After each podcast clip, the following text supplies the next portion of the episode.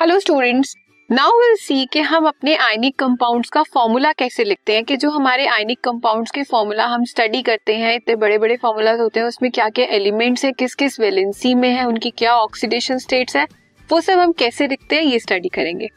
Right the symbol of cation at left and anion at right. सबसे पहले हम क्या करेंगे, हमें पता है आयनिक कंपाउंड में क्या है, एक केटायन है और एक एनायन है, तो सबसे पहले हम केटायन को लेफ्ट साइड पे लिखेंगे और एनायन को राइट साइड पे। Write their electrovalences in figure on the top of each element as AX BY।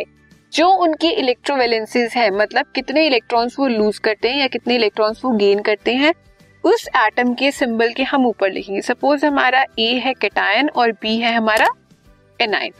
A की वैलेंसी क्या है हमारी X और Y की वैलेंसी क्या है हमारी Y। सो इस तरह से हम लिखेंगे। Next, divide their valencies by HCF। उनकी जो वैलेंसीज है उसे किससे डिवाइड करोगे, HCF। HCF क्या होता है, हाईएस्ट कॉमन फैक्टर, मतलब जो दोनों में कॉमन हो।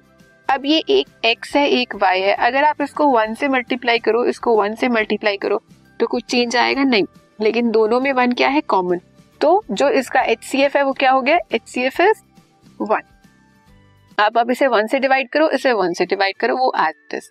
सो कैसे फॉर्मूला कैलकुलेट करोगे, अब आप उसे क्रिस क्रॉस करोगे, मतलब क्रॉस मल्टीप्लाई करोगे।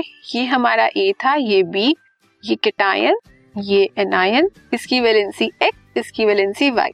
आपने HCF से भी डिवाइड कर दिया, अब आपने इन्हें किया क्रॉस मल्टीप्लाई। क्रॉस मल्टीप्लाई करने के बाद क्या आया, AY और BX। तो ये हमारा क्या है, फॉर्मूला ऑफ आयनिक कंपाउंड। ये तो हो गया हमारा जनरल फॉर्मूला। अब एक एग्जाम्पल लेके देखते हैं।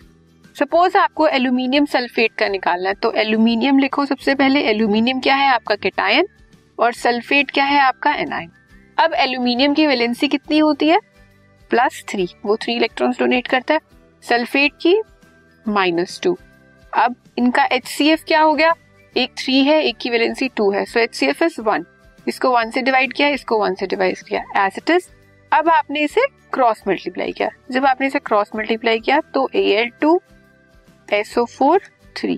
तो ये हमारा क्या फॉर्मूला आ गया, एल्यूमिनियम सल्फेट का। तो इस तरह से हम जितने भी हमारे कंपाउंड्स हैं उसके फॉर्मूला निकाल सकते हैं, दैट टू आयनिक कंपाउंड्स के। ठीक है,